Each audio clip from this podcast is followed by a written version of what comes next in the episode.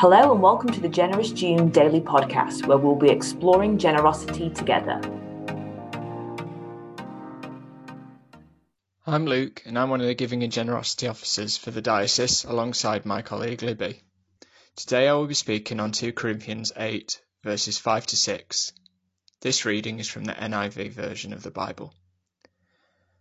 And they exceeded our expectations. They gave themselves first of all to the Lord and then, by the will of God, also to us. So we urge Titus, just as he had earlier made a beginning, to bring also to completion this act of grace on your part. This podcast has the title of Generosity as a Sacrifice. Have you ever been the recipient of generosity that you know would be beyond the means of or a sacrifice for the giver? Nearly 10 years ago, my, how time flies. I was part of an amazing group of people on the discipleship year at STC, Sheffield, in Crookes. In some ways, we acted as the early church, sharing life, home, and resources whilst doing mission together. Some two years after graduating from this amazing year, I had just gotten married to Liz, the love of my life, who just so happens to be American. So, straight after getting married, she had to leave the UK a little more than a week after our wedding, to apply for her residency visa.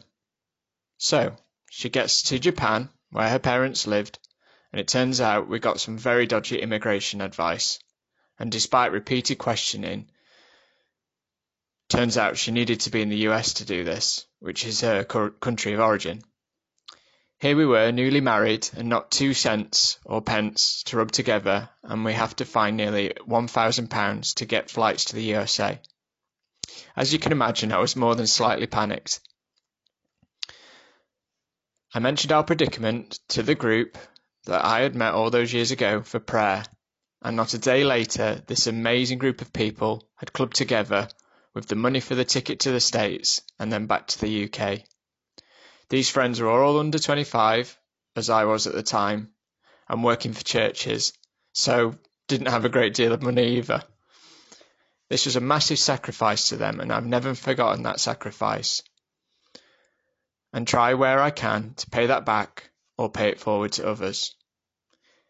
In this chapter of 2 Corinthians, Paul is doing the same thing, telling the story of and celebrating a group of amazing, generous people who gave sacrificially to their fellow believers in Jerusalem, who were suffering in abject poverty. He was helping to build a culture of generosity within the early church. You might say Paul was the very first generosity and giving officer. In 2 Corinthians 8, verse 5, Paul is communicating the two key principles of generosity that the Macedonian believers lived by. Firstly, we give first to Jesus. We make him and his kingdom the most important thing to us. The Macedonian believers first made a dedication of themselves and all they had to the Lord. They kept nothing back. They felt that all they had was His. And where people honestly and truly devote themselves to God, they will be moved by the will of God and His Holy Spirit to be generous. And secondly, it doesn't matter how much you give. The point of giving is not the amount we give, but why and how we do it. God does not want gifts given grudgingly, He wants a cheerful giver. He is after your heart and not your wallet. He wants us to give as the Macedonian believers did. They didn't have much, but they just really wanted to give. They saw it as a privilege. True Christian generosity can't be measured by how much one has to give. Often those who have less are more generous with what they have.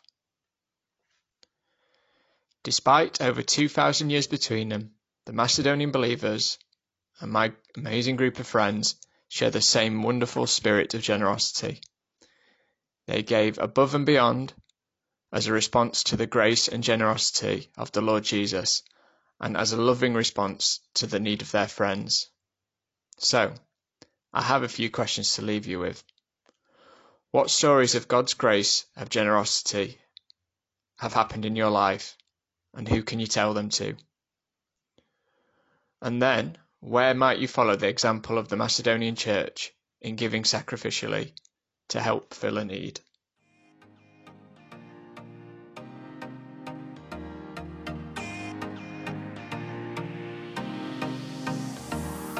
Thank you for joining us for the Generous June Daily Podcast.